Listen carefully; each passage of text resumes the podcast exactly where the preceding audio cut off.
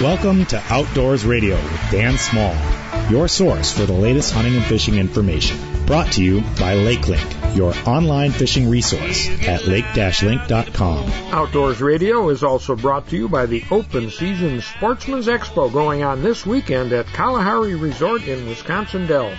OpenSeasonSportsman'sExpo.com by Remy Battery, family owned and operated since 1931 serving Milwaukee along with Escanaba and Houghton, Michigan.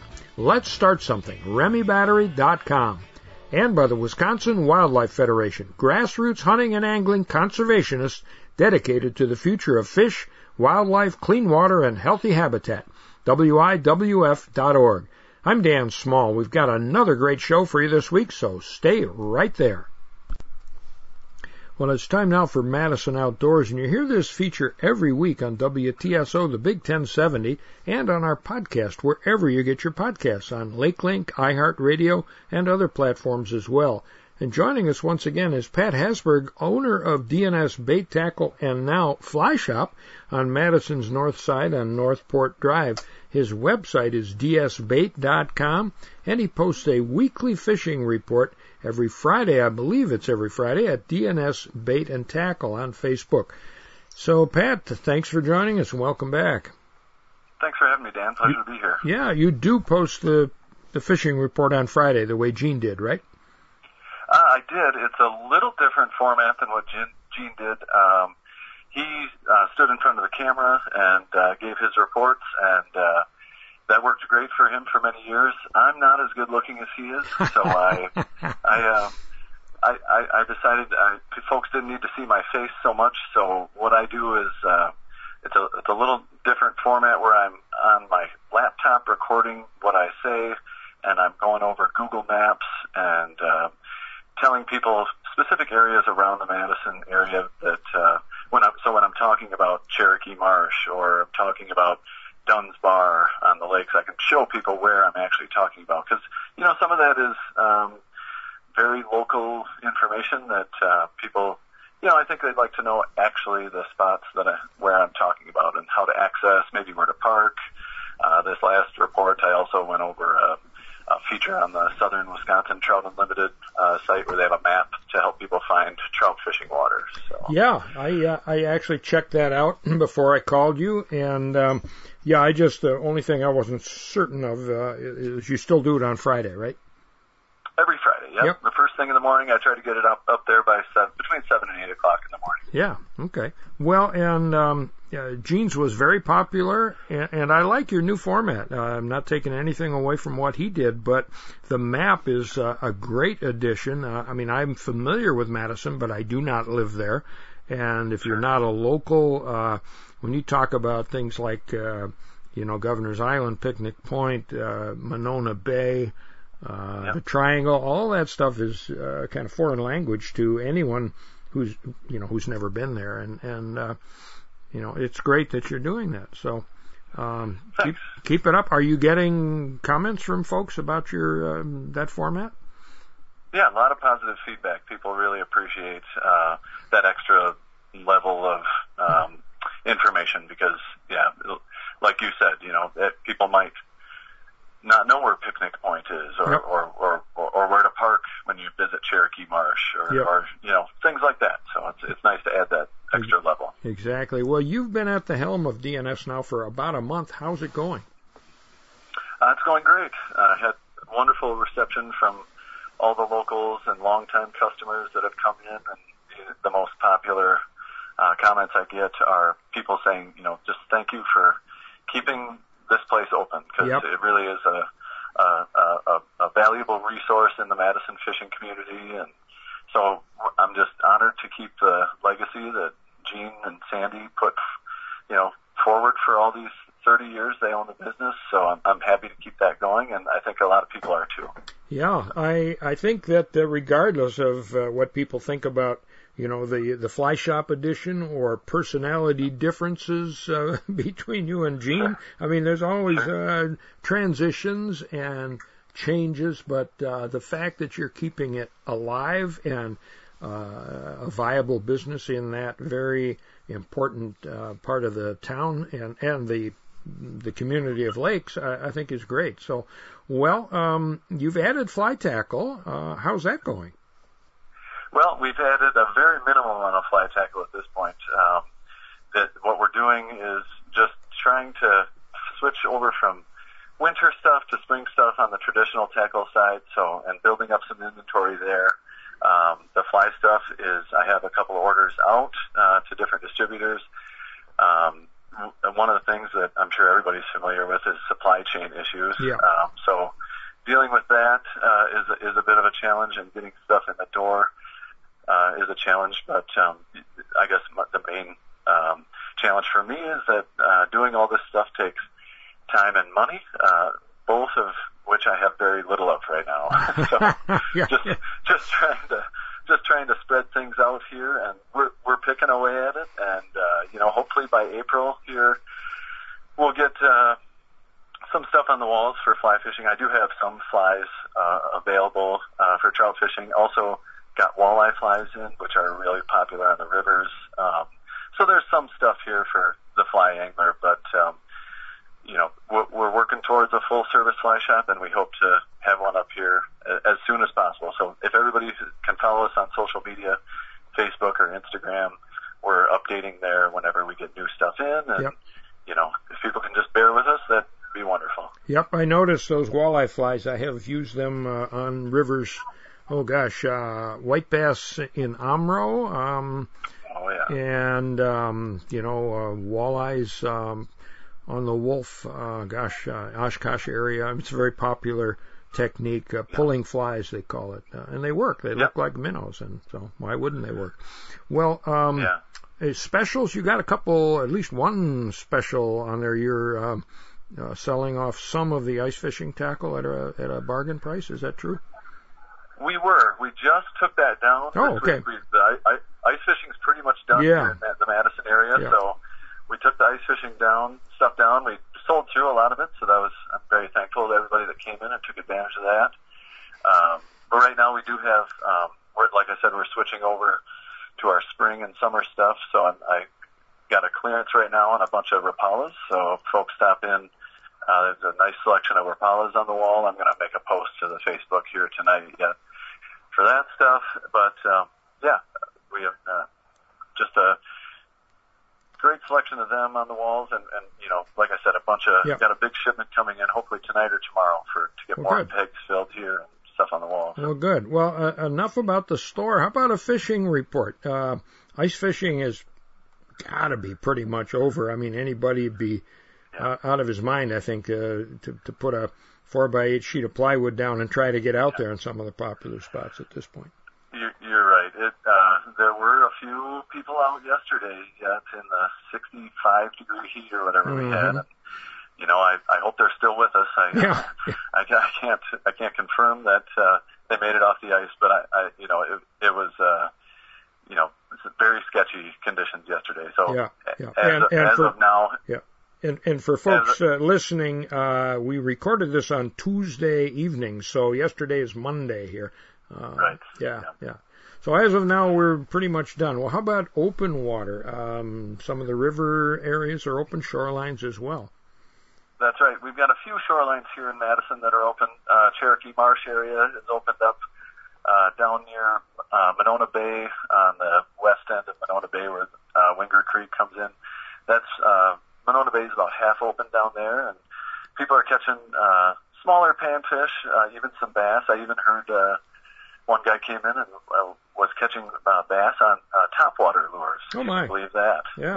Yeah. So, uh, but otherwise, yeah, the rivers are on fire right now. Uh, the um, Wisconsin River at, at the Sauk Dam has been good, off and on. It depends on the water temperatures there.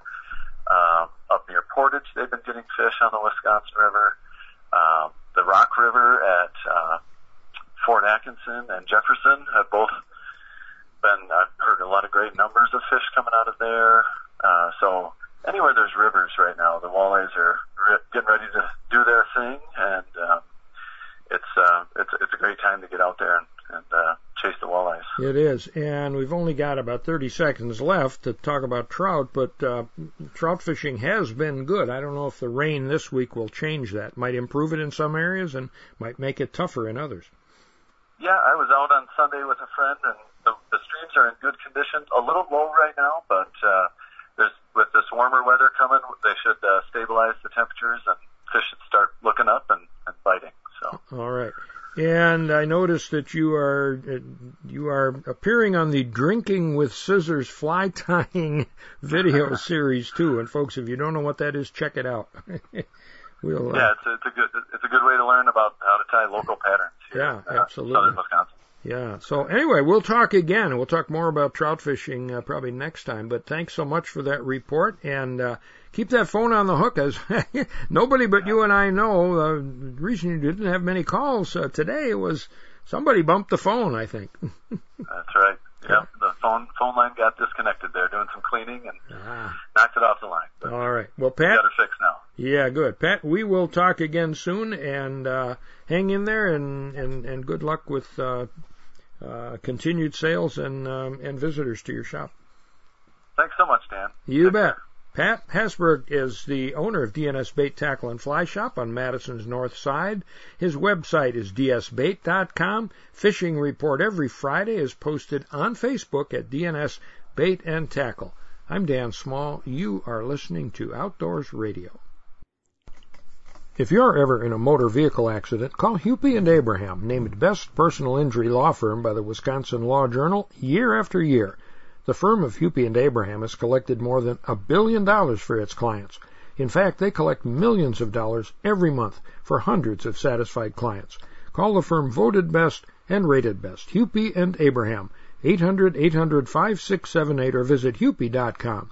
And all 11 offices of Hupy and Abraham in Wisconsin, Iowa, and Illinois are open for business. Well, joining me once again from his home in Wisconsin Rapids and back home from Spring Valley, Illinois, Mr. Hardwater Jeff Kelm. Well, Jeff, uh, boy, it was a pretty exciting tournament you had last weekend. Dan, it was one of the most incredible things I have witnessed in tournament fishing. Um, so we had the the Spring Valley uh, tournament, uh, Masters Walleye Circuit event, and it uh, it's our traditional opener. Happens on the Illinois River, uh, third week of uh, March every year, has for 30 some odd years, well before I was doing this. And, um, you know, lots of anglers have come and gone through these tournaments. And since 2017, I've gotten to know many of the guys that stick around each and every year. Mm-hmm. And one of those anglers was a gentleman named Mike Hansen. And he was a professional guide. He owned Starved Rock Guide Service, fished uh, the Illinois River in fact, the stretch in front of Spring Valley was a usual spot for him to, to fish. Mm-hmm. And so he got into the MWC events each and every year with his partner, JJ Debernardi. And, um, unfortunately, uh, Mike contracted COVID-19 in September and, uh, ended up, uh, battling it out until the very beginning of February where he lost his battle with, uh, COVID pneumonia oh, and, uh, the infections that came and, just the weakness of his of his body and stuff and and it was really sad. He was in his early 50s. He was relatively healthy. He was just one of these ones where it just stings. You know, we've lost a couple of anglers, yeah. and yeah. um, um, always a friendly guy. He was it was it was fun to have him at these events. And this wasn't the only event he fished. He fished many of our MWC events, so I got to see him quite often. But this was sure. his home waters, and so. Mm-hmm when we went there this weekend, we honored him with a, a moment of silence. We kept his name on the roster with his hmm. uh, typical partner JJ, and uh, JJ hmm. was fishing with Max Wilson. Some of you may know him. Oh yeah, uh, he's been all over the walleye world. He's won a few of our events before. Uh, he's won an NWT championship as well. So. Um, uh, Max was very good friends with Mike as well, and they wanted to honor Mike by fishing this event. And uh, however they did, they were just happy to be there, and they knew Mike was with them. And so we really made it a, a big deal uh, about you know about it being for Mike. But I could have never actually guessed that Max and JJ would win the thing, and they did. It, uh-huh. They they weighed ten pounds and some change on day one, and we're sitting in I don't know, sixth, seventh place somewhere in there. I mean, certainly within striking distance of the Sure. of the top, but they were three pounds under the top weight. And at Spring Valley, when all the fish are like a pound and a quarter, you know, with a few kickers mount, uh, mixed in, that's hard to make up. Yeah. you don't get extra fish. And so, um, we didn't really, nobody really thought of it. Uh, you know, they, even those guys were like, you know what? Hey, if we cash a check, this is awesome. Yeah, Again, just yeah. here to honor Mike. And they weighed in about a third of the way through day two's weigh in, and uh, they weighed in eh, 12 pounds, some odd, uh, some odd ounces. They had 22 pounds and 12 ounces when all said and done. We thought, okay, hey, congratulations, that's great. Um, rolled through the weigh in, and about the last 10 boats, I realized, oh, dang, Max and JJ are still sitting at the top. Nobody's caught yet. Nobody's caught them. Either the leaders had motor problems, so they couldn't go to the regular spot. A couple of the guys that went to the regular spots were dealing with uh, changing water levels because we had rain for two days, Sure. Yeah. and um, and they didn't catch, you know, what they caught the day day one.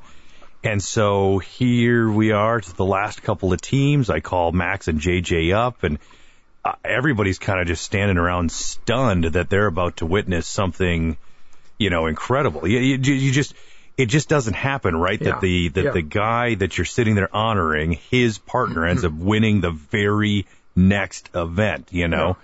And uh, and and JJ and Max or JJ and Mike had never won an MWC. JJ has never won, so it's not like it was a usual thing. Like it, you know, they weren't a shoe in Yeah. and um, ended up coming down the last team. They didn't have what it was, uh, had have what it takes, and Max and JJ walked away with over nineteen thousand dollars and a win. And uh, JJ is having a replica trophy made to place in Mike and uh, and his wife's house uh, Nice. to honor Mike. And Sure. um, yeah, just the craziest story, coolest story. I mean, everybody was so excited, and uh, uh, we were able to sell uh, some decals that uh, the proceeds go to help uh, Sherry, Mike's wife, uh, pay for some of the medical costs. Because I mean, Sure, you can imagine sure. that many months in the hospital. Yeah. It's yeah. Yeah. it's uh that's hard no, no matter what kind of job or anything like that he was a fishing guide so i mean it's Yeah. not like he was raking in the dough you know Not like he's rolling in it. Yeah. And, Sure. and they did it uh, fishing his best spot, right? The yeah one day. one of these spots that uh you know mike knew well it was a spot in fact they had to use max's aluminum bass boat to get into the spot because the big deep v hulls couldn't get in there with the Uh-huh. low water levels Yeah. And so people saw them in there, but there was no way they were going to get their boat in. And, um, uh, yeah, they took the chance and got in there, uh, you know, without hitting anything and, uh, fished, caught their fish and got out. And I mean, just a crazy cool story. Well, that is really nice. I mean, it's nice to, uh, uh, you know, to have a, a, a team that deserves to win it uh, and and do it fairly, have that happen. But then to have a storybook um, ending to the whole thing is uh, that's great. I'm sure people will be talking about that the rest of the season and probably next year. well. yeah, a long time for sure. Yeah, well, back here in Wisconsin, turkeys are starting to move. I'm talking to people who are seeing occasionally a gobbler here and there and hearing one. How about you? Yep, uh, got turkeys in the backyard, some hens, uh, six hens the last few days have been wandering through. No toms with them. Yeah. Um, and I haven't heard any gobbles yet, but I would imagine that last year they, uh, we did have a couple of toms roll through, so I would imagine they'll come around eventually. I know they're around. Oh yeah, well you'll see them. You'll see them. Well, I saw this on the fishing wire on Tuesday. I don't know if you noticed it. Last Saturday, an angler named Luke King landed the new West Virginia state record muskie, 55 inches and 51 pounds. Wow. And he had it weighed by having a fish biologist um, come out and meet him uh, on the river where he was. He kept the fish alive um, until the guy got there, and they weighed it and measured it, and then he released it. And uh, I shared it in, on the Outdoor News Wisconsin Facebook group page. And King has caught a number of 50-inch fish. Um, you check out his Facebook page, you'll see. I, I, I got to tell my brother Mike about this because he's now in North Carolina. That's not too far from West no, Virginia, where a little closer than you are. Yeah, quite a bit closer actually. and um, on the scary side of things, the highly pathen- what is it pathogenic avian influenza, and that's bird flu for short, It's been found on a commercial chicken operation in Jefferson County. They got a lot more birds than you and I have. They Mhm. had 2.7 million birds. And, Wow. Uh, yeah, DATCAP and the feds are depopulating the farm, which Hmm. means those birds are toast. They're going to be composted, and uh, you know they're they're history.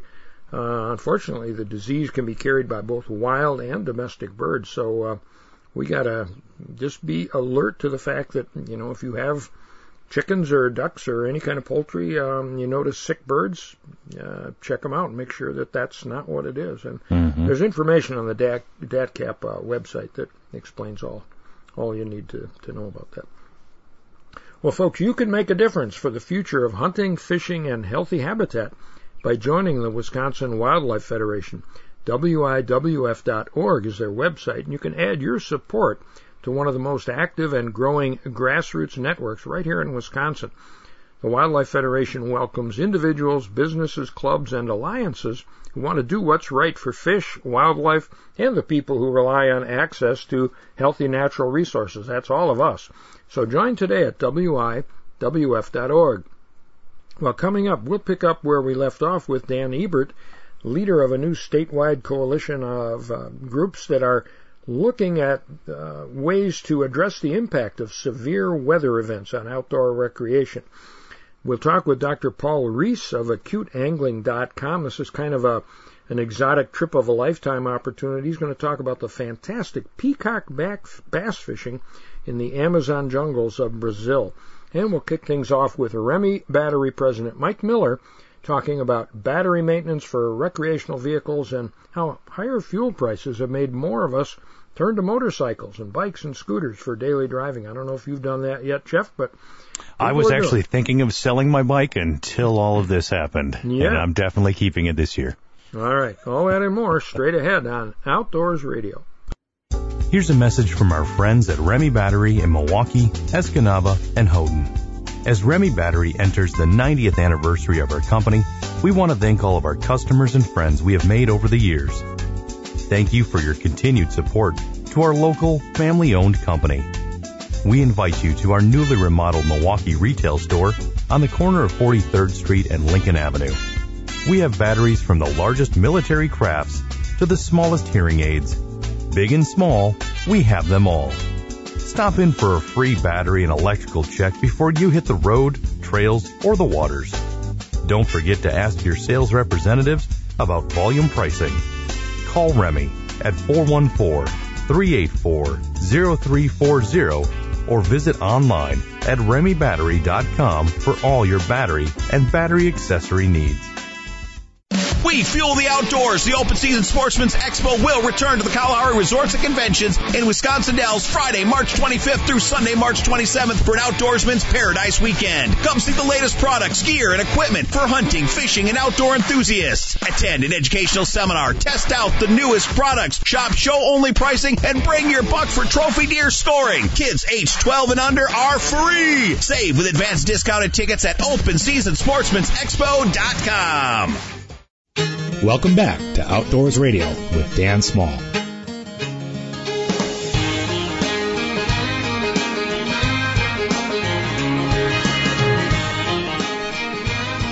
Thanks for joining us on Outdoors Radio. I'm Dan Small.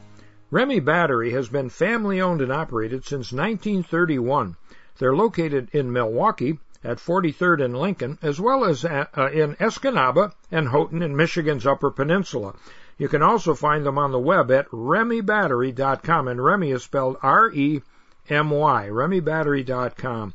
And joining us now to share some more advice on battery care and maintenance is Remy President Mike Moeller. Well, Mike, welcome back.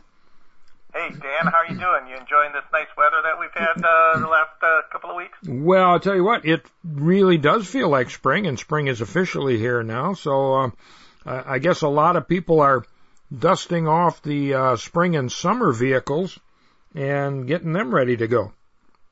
Absolutely, Dan. I mean, we're seeing uh, we're getting a lot of calls and a lot of inquiries for uh, power sports batteries, specifically motorcycles and scooters. People are kind of getting the itch to bring those out of the garage, and that's kind of timely too. A little bit of uh, fuel savings. We saw an uptick in usage for power sports batteries. Uh, last time fuel ran up this high, uh, uh, yeah, about uh, 10 years ago. Yeah, yeah. And uh, so we're expecting a pretty busy, pretty big, brisk season for uh, power sports batteries this year. Yeah, okay. And you've got everything, right, that people might need for scooters or bi- even uh, e-bikes and that?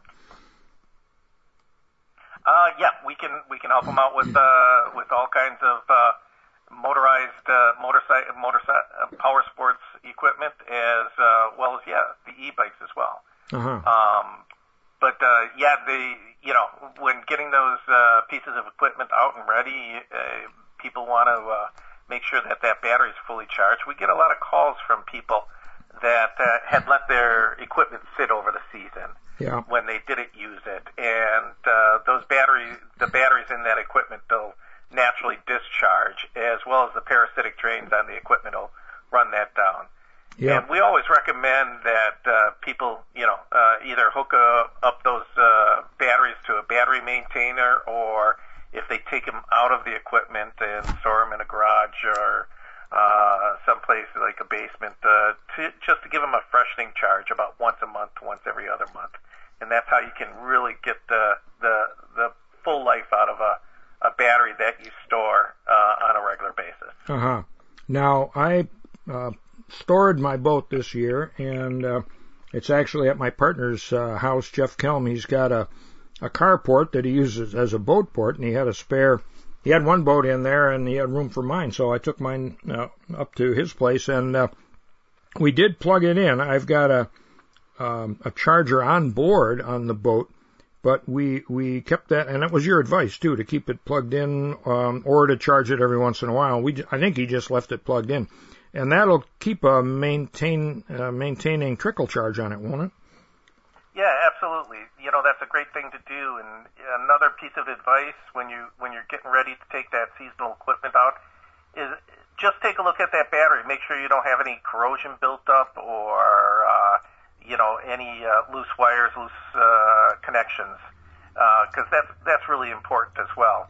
Um, especially the corrosion, and the corrosion is usually is pretty simple to take care of.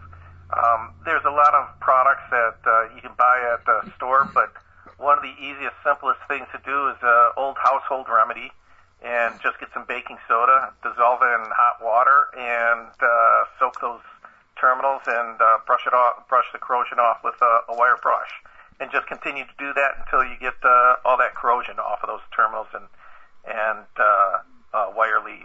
Uh huh. Now, should you use some some special lubricant once you get the uh, uh, the terminals and the and, and the cables cleaned?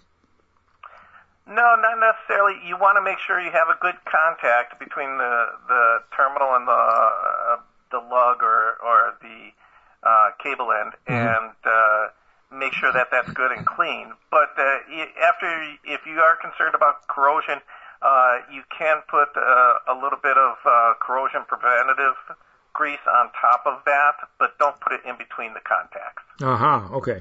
Now I've heard, I've never done this, but um, the trick of putting a, a penny or something on the battery, not connecting the terminals, but supposedly that will attract corrosion. Is there any truth to that?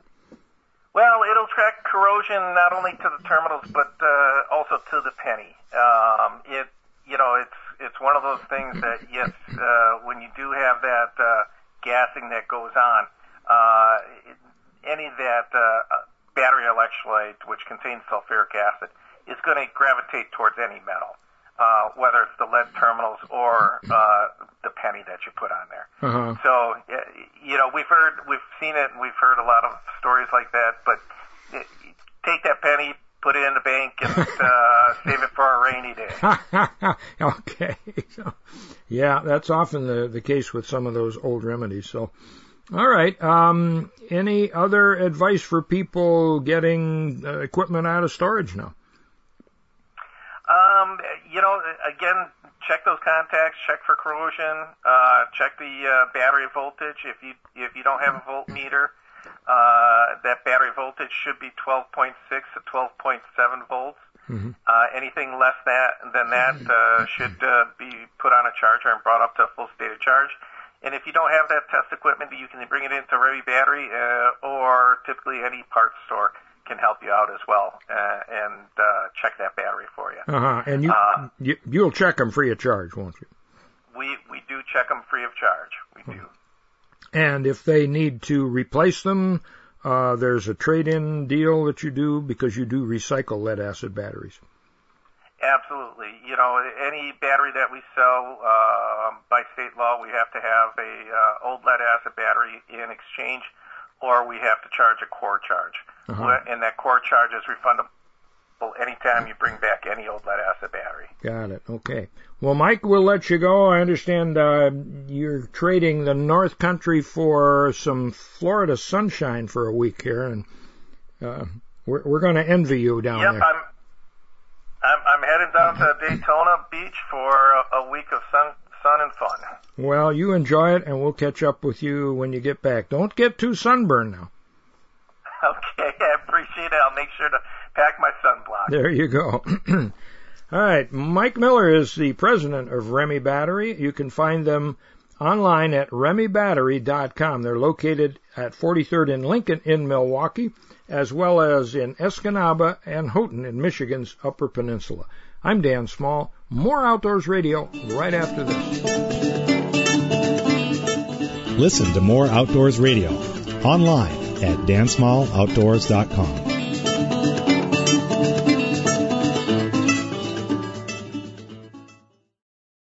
Welcome back to your source for the latest hunting and fishing information.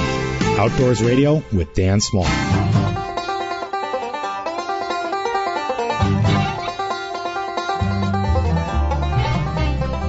Welcome back to Outdoors Radio. I'm Dan Small. The open season Sportsman's Expo is going on this weekend through Sunday at Kalahari Resort in Wisconsin Dells, and you can learn more if you don't already know it or if you haven't been there already at openseasonsportsmansexpo.com. And joining us now is Dr. Paul Reiss. He uh, heads up uh, something called acute angling, and we'll get into this a little bit, but uh, we were hoping to see them at the expo, but that's not going to happen, and he can explain why in just a second. He has a PhD in neotropical ichthyology, and if that crosses your eyes, we're talking about South American fish. He's recognized as one of the most uh, foremost experts in the world on the giant peacock bass. He's been studying um, that fish and others uh, hands-on in the Amazon jungle of Brazil uh, for three decades and uh, done a lot of fishing. He's the founder and president of Acute Angling, and this uh, group is the premier provider of fishing trips for peacock bass and other exotic Amazon game fish. Uh, it's a, a respected jungle outfitter that explores the Amazon basin in pursuit of outstanding fisheries and then operates organized, secure, and comfortable. And those are three key words to anyone traveling overseas these days. Uh, group sport fishing trips to these extraordinary locations. Uh, they got a wide range of Amazon destinations and access to some of the greatest game fish in the world. They're a leader in the adventure fishing trip industry, and their website is acuteangling.com. Well, Dr. Reiss, thank you so much for joining us. It's my pleasure, Dan. I'm pleased to be here. Well, we were hoping that you folks would have a booth at the expo, and there's a short answer as to why why not. Can you tell us what that is? Yeah, it was a timing issue. Uh, apparently, they had invited us at the last minute and our booth was already on its way to Anchorage, Alaska, hmm. where we'll be at the next show. So turning it around wasn't really feasible. Yeah, I guess not. That's a good excuse. So, well, we will miss you and uh, not be able to talk to your representatives in person, but we've got you right now, and your website, of course, has amazing photos and stories and all kinds of information um, about the fish that that live down there and I guess the first question is why would somebody from Wisconsin, where we've got some of the best fishing in North America, why would we want to travel to Brazil, to the Amazon, to fish for peacock bass or other species? Well, uh, the, the key word you spoke was some of the best fishing in America. and there is no fishing in America that compares with the characteristics of fishing in the Amazon. Peacock bass, if we want to compare them to a largemouth bass, is like a deranged largemouth bass on drugs with a bad attitude. Okay. Uh, they are also the most powerful freshwater fish in, in the world, and that's a legitimate reputation that nobody would argue with once they've fished for them. these are fish that can reach close to 30 pounds. They're uh, strictly piscivorous feeders, which means they chase fish. So that behavior triggers a, a, a predatory response that will have them run something down halfway across a lagoon if they have to, and they strike violently on the surface. And, you know, fishermen love catching fish on the surface, Mhm. but what they love more is catching a fish that makes them think someone dropped a Volkswagen on their yeah. All right. Well, um, you got my attention. Now, of course, uh, our uh, big dog in the room is uh, muskie, uh, and some people would say, well, Chinook salmon, because we have them in the Great Lakes, and uh, you know, I've I've hooked both on uh, fly rod and conventional tackle, and they jump, they run, uh, but you can subdue them after a bit. Um, how how come? Why is a peacock so so strong and so uh, powerful and so so aggressive? Well, there are physiological re- reasons why, and it has to do with the way their hemoglobin is structured. But I won't go into that here because I'll bore your listener. Yeah. Uh, the reality is the way they fight is it, it's it's not a long fight, and it's not about the fight after about 30 seconds. It's really those first 10 to 15 seconds. Mhm. We fish for them in a jungle habitat, and they have access to the jungle. Uh, we cast near structure, which is usually trees or branches from the jungle, and when you hook one of these fish, once he panics, he's his goal is to be 50 feet in the jungle, Mm. where wh- whereupon he's waving to you, saying goodbye Right. as he scrapes the lure off against the tree. Right. Uh, it's that it's that part of the fight that's so violent and powerful. You cannot stop a 15 plus pound fish, even with 65 pound braid. Wow. If you put your thumb on the spool, you snap your line, you'll break your rod. Uh, they are strong enough to do that in those first 30 seconds. Uh-huh. After that, if you're lucky enough to have gotten him away from the structure and get him out into open water, after about 30 seconds, he's just another fish and he'll run and jump like a salmon would or like a muskie would. Uh, but in terms of that initial power, and they expend that quickly, within 30 seconds, Mhm. but that initial power is like nothing a freshwater angler has ever seen. Wow. Well, and uh, we do have peacock bass in Florida, and uh, a uh, an acquaintance of mine, I understand, is an old friend of yours, Larry Larson. He's written about them. In fact, he heads up, uh, I think it's called the Peacock Bass Association or Society or something. Um, uh, is that the same fish? No, uh, actually, it's a very, very different animal. Oh. So I, I presume you fished for largemouth Oh, yeah. before, and I I would guess somewhere in your fishing career you've caught a pumpkin seed sunfish. Oh yeah. Would you call that a bass? well, they're related, as you know. but yes, no. they're related. No. but no, not as an angler. Of course not. No, Well, no. it's the same thing with uh, peacock bass. Surprisingly, there are 16 different species. Okay. most of which are small. Uh, none of them approach the size of Cichla temensis, the giant peacock bass. Mhm. The fish in Florida, uh, uh, Cichla is a transplant purposely brought in by Florida Fish and Game, uh, getting on 25, 30 years ago now. Mhm. Uh, and that fish came from Guyana, from cold water mountain streams. Okay. It is a very different animal. Unlike Temensis, which is a pursuit feeder and it's piscivorous, this is an ambush feeder and it's opportunistic. Hmm. So it, it, it will, it's typically striking subsurface. Uh, it's, so its behavior is very different. It's strong. Uh, you put a hook in, in a three pounder and it'll surprise you, Mhm. but they don't grow big. Uh, uh, they a, a five pounder is a trophy, and anything over eight pounds is a jaw dropper. Uh-huh. So it, it never approaches the size of the Brazilian peacocks. The good news for us is the fish in the Amazon are not really transplantable anywhere in the U.S. Otherwise, we wouldn't have a business. Uh-huh. Uh, they cannot tolerate water colder than 78 degrees, Uh-huh. while the fish in Florida can handle 60 pounds, uh, 60 degrees. Okay. Not not quite the same animal. Okay, so totally different creatures, and um, uh, and and the South American fish is uh, the explosive one that you've been talking about. Well, okay, so let's say I go down there uh, with you. How many of these might I catch in a day? Depends on the trip you select. We run uh, a, a continuum of different trips. We have four different types of mobile accommodation that we use to follow the dry season, which is the optimal time to fish for peacocks. So that allows us to be in different places and to use different tools to access different kinds of water. Mm-hmm. So we have trips for the person who's the constant action kind of guy where you can catch 50 to 100 peacocks a day. Oh my! We have trips also that are focused on trophy hunts because Mhm. there are lots of anglers who say, I don't care if I only catch one fish Yeah. as long as he's a big monster. Yeah.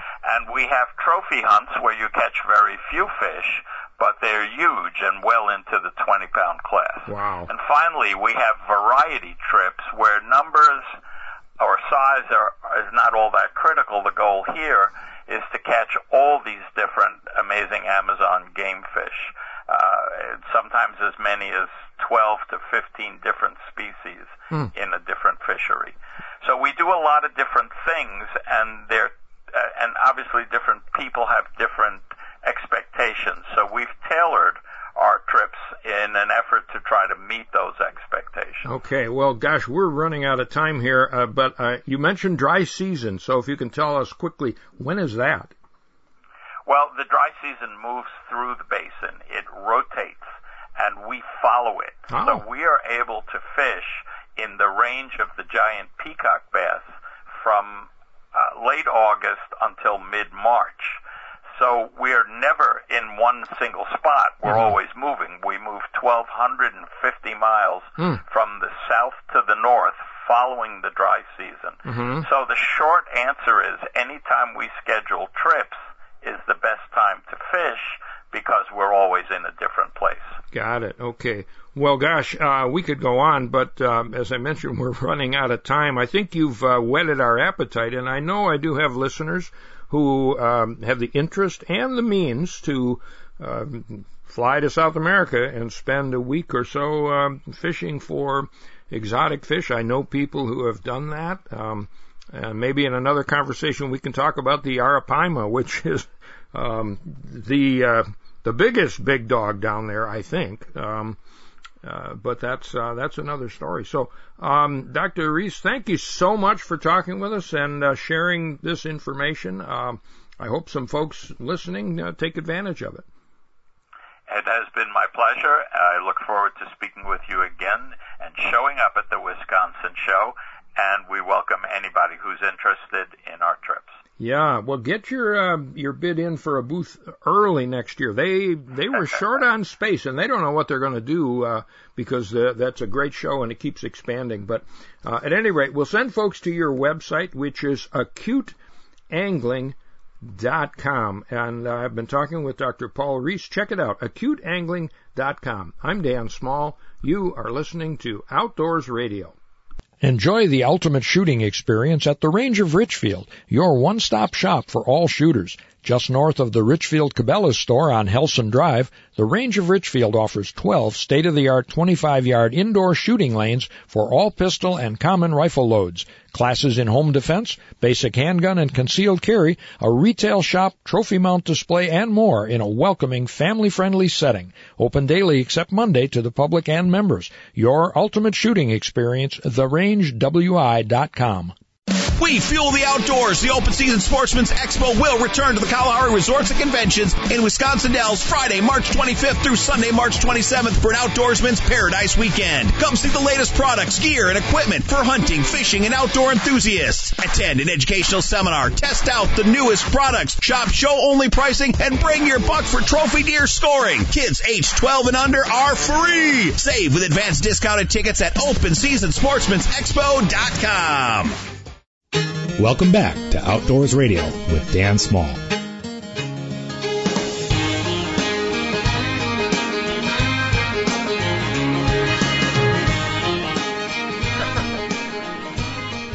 Welcome back to Outdoors Radio. I'm Dan Small. The Wisconsin Wildlife Federation is a group of grassroots conservation organizations and individuals who are dedicated to the future of fish, wildlife, clean water, and healthy habitat in Wisconsin.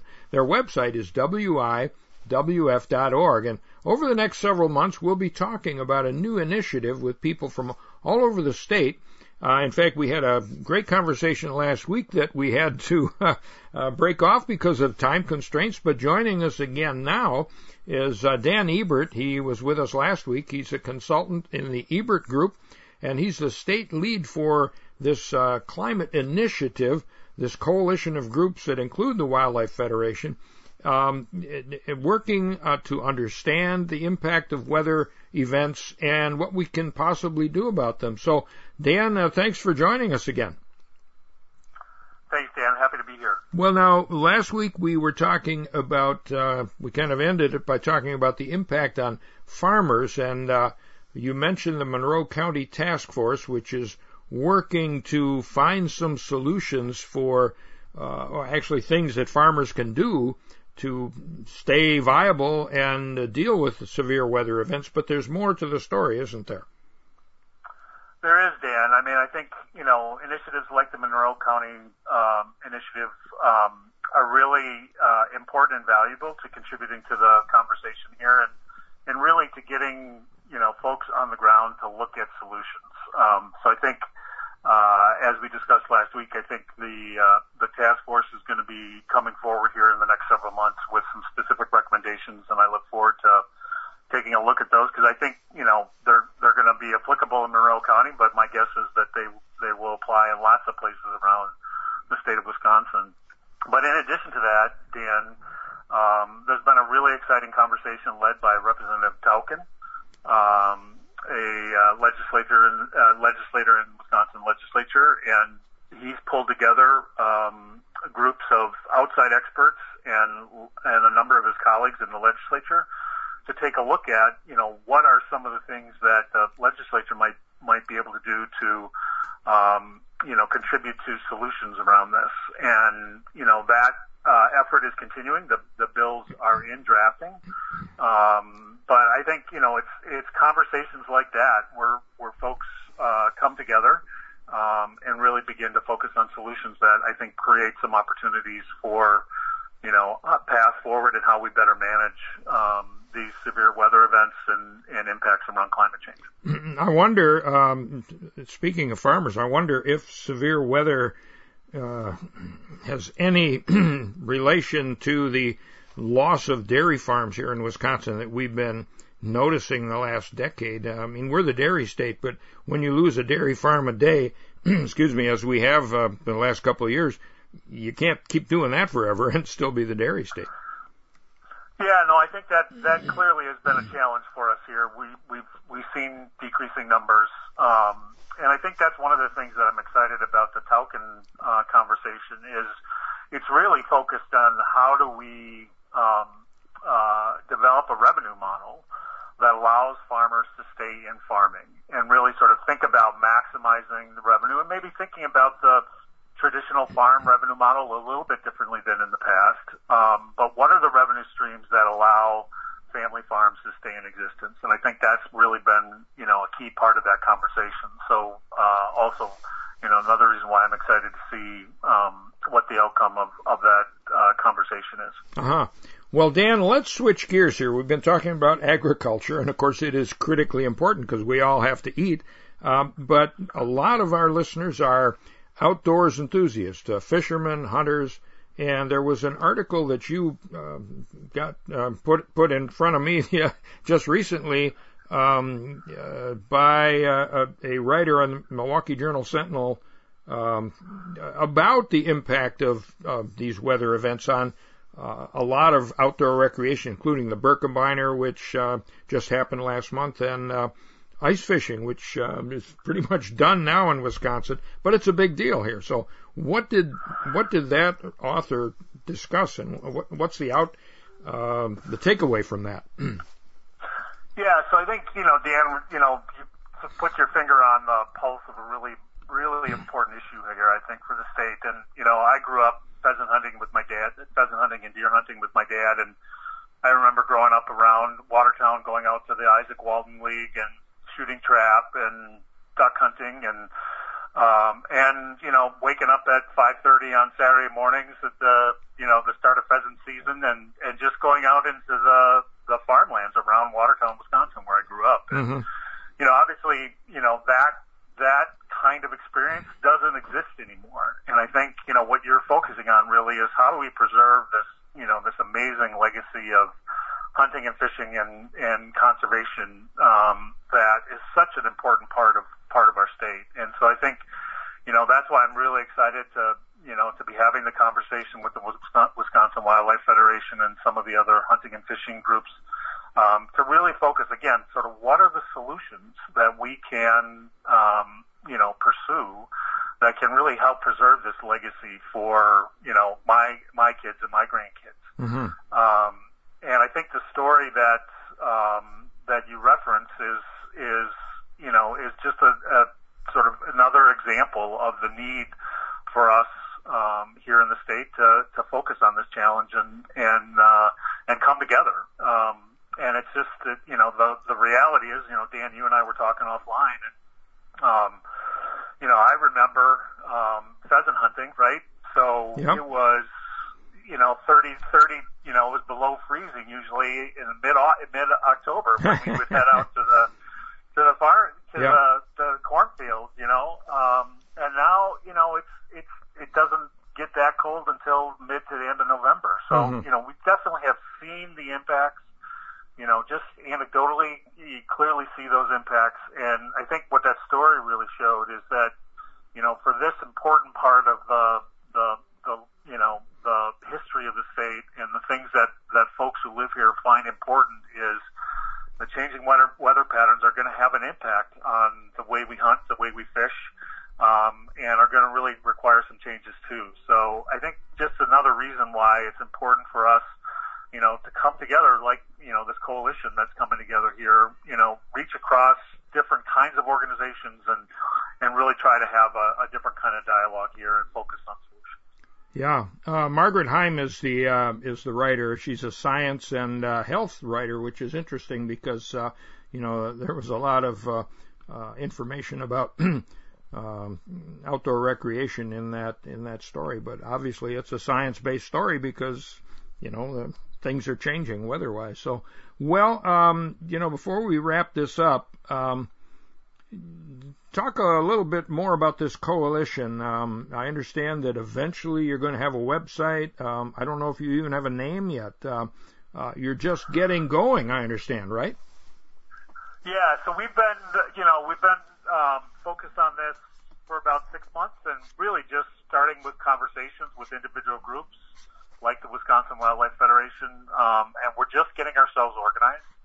I think over the course of the next month or two, you'll see the group um, emerge with a name, and um, uh, but we're still very much in the early stages of the of this conversation, and we're looking forward to um, you know coming together and and uh, um, you know um, have have you know having the name out there and and uh, web presence and um, really, you know, our goal here ultimately is to strengthen a dialogue across the state around these weather-related impacts uh, around climate change, with a focus on, you know, let's let's work together to find some solutions. So we're excited to roll up our sleeves and and see what we can do to um, make some progress here in Wisconsin. All right. Well, Dan, uh, great having you on the show now this week and last week, and uh, we may talk to you again. But as Mark uh, mentioned when we kicked this off, Mark LaBarbera, the executive director of the Wisconsin Wildlife Federation, uh, he is looking for stories like the couple that we've shared here, whether it's uh, personal uh, stories or uh, something you you know a friend has uh, experienced with uh, related to severe weather and and maybe what you can do and, and changes you've made to um, to, to kind of roll with the punches. So um, folks can get a hold of me through uh, my through the LakeLink uh, connection. You can just uh, send me an email at dsoradio at gmail.com. dsoradio at gmail.com. We are looking for stories and. Uh, uh, Dan, we will be following uh, this obviously for the next few months, and uh, uh, wish you the best of luck as you develop this coalition. And we'll probably talk to you again uh, once you guys have a name and uh, um, a, a clear direction that people can respond to. So thank you so much. Thank you, Dan. You bet. Dan Ebert is a principal and a consultant in the Ebert Group, and as I mentioned at the outset, he's the lead for this uh, climate initiative that's taking place here in Wisconsin. And this is sponsored by the Wisconsin Wildlife Federation and the Energy Foundation. I'm Dan Small. More Outdoors Radio right after this. Enjoy the ultimate shooting experience at the Range of Richfield, your one-stop shop for all shooters. Just north of the Richfield Cabela's store on Helson Drive, the Range of Richfield offers 12 state-of-the-art 25-yard indoor shooting lanes for all pistol and common rifle loads, classes in home defense, basic handgun and concealed carry, a retail shop, trophy mount display, and more in a welcoming, family-friendly setting. Open daily except Monday to the public and members. Your ultimate shooting experience, therangewi.com. If your rifle, shotgun, handgun, or muzzleloader needs work this season, call Roger Williams at Northern Magnetic LLC. A licensed professional gunsmith for over 35 years, Roger can repair, customize, rebarrel, install sights and scope mounts, and more on all firearms makes and models. When you need a professional gunsmith, call Roger at 262-339-1798 or visit fixguns.com. That's 262-339-1798 or fixguns.com. Welcome back to your source for the latest hunting and fishing information. Outdoors Radio with Dan Small.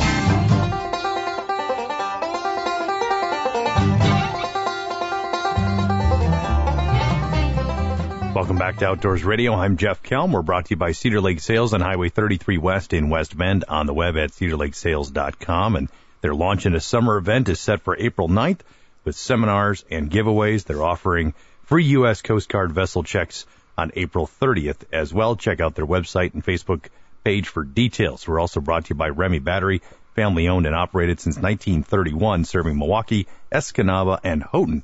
Let's start something. RemyBattery.com.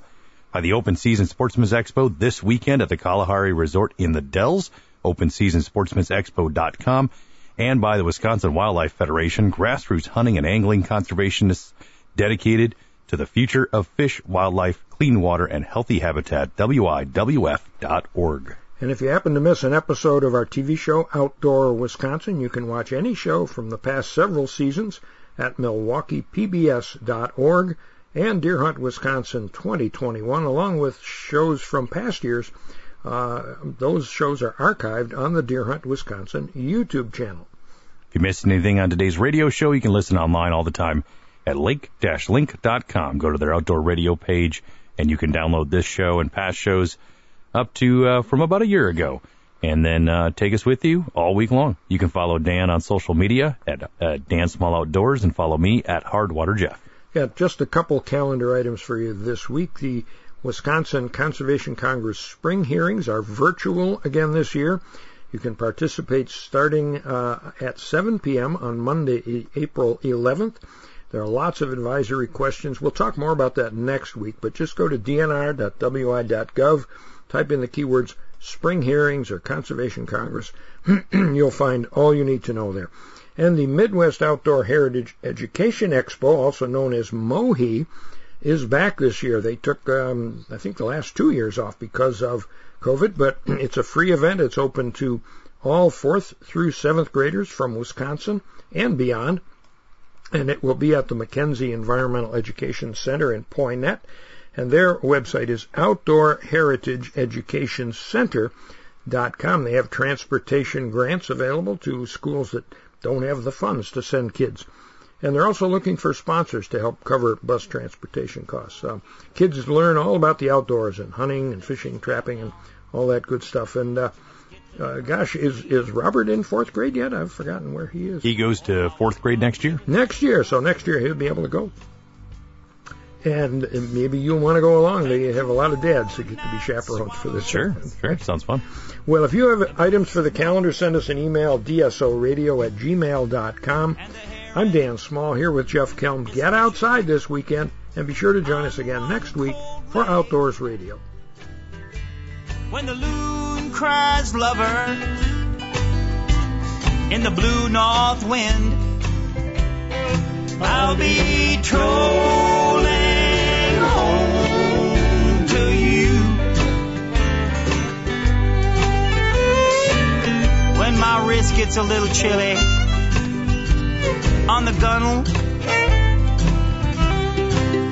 when my lazy ike is just too lazy to lure. When the worms go dry in the coffee can, honey, I'll be trolling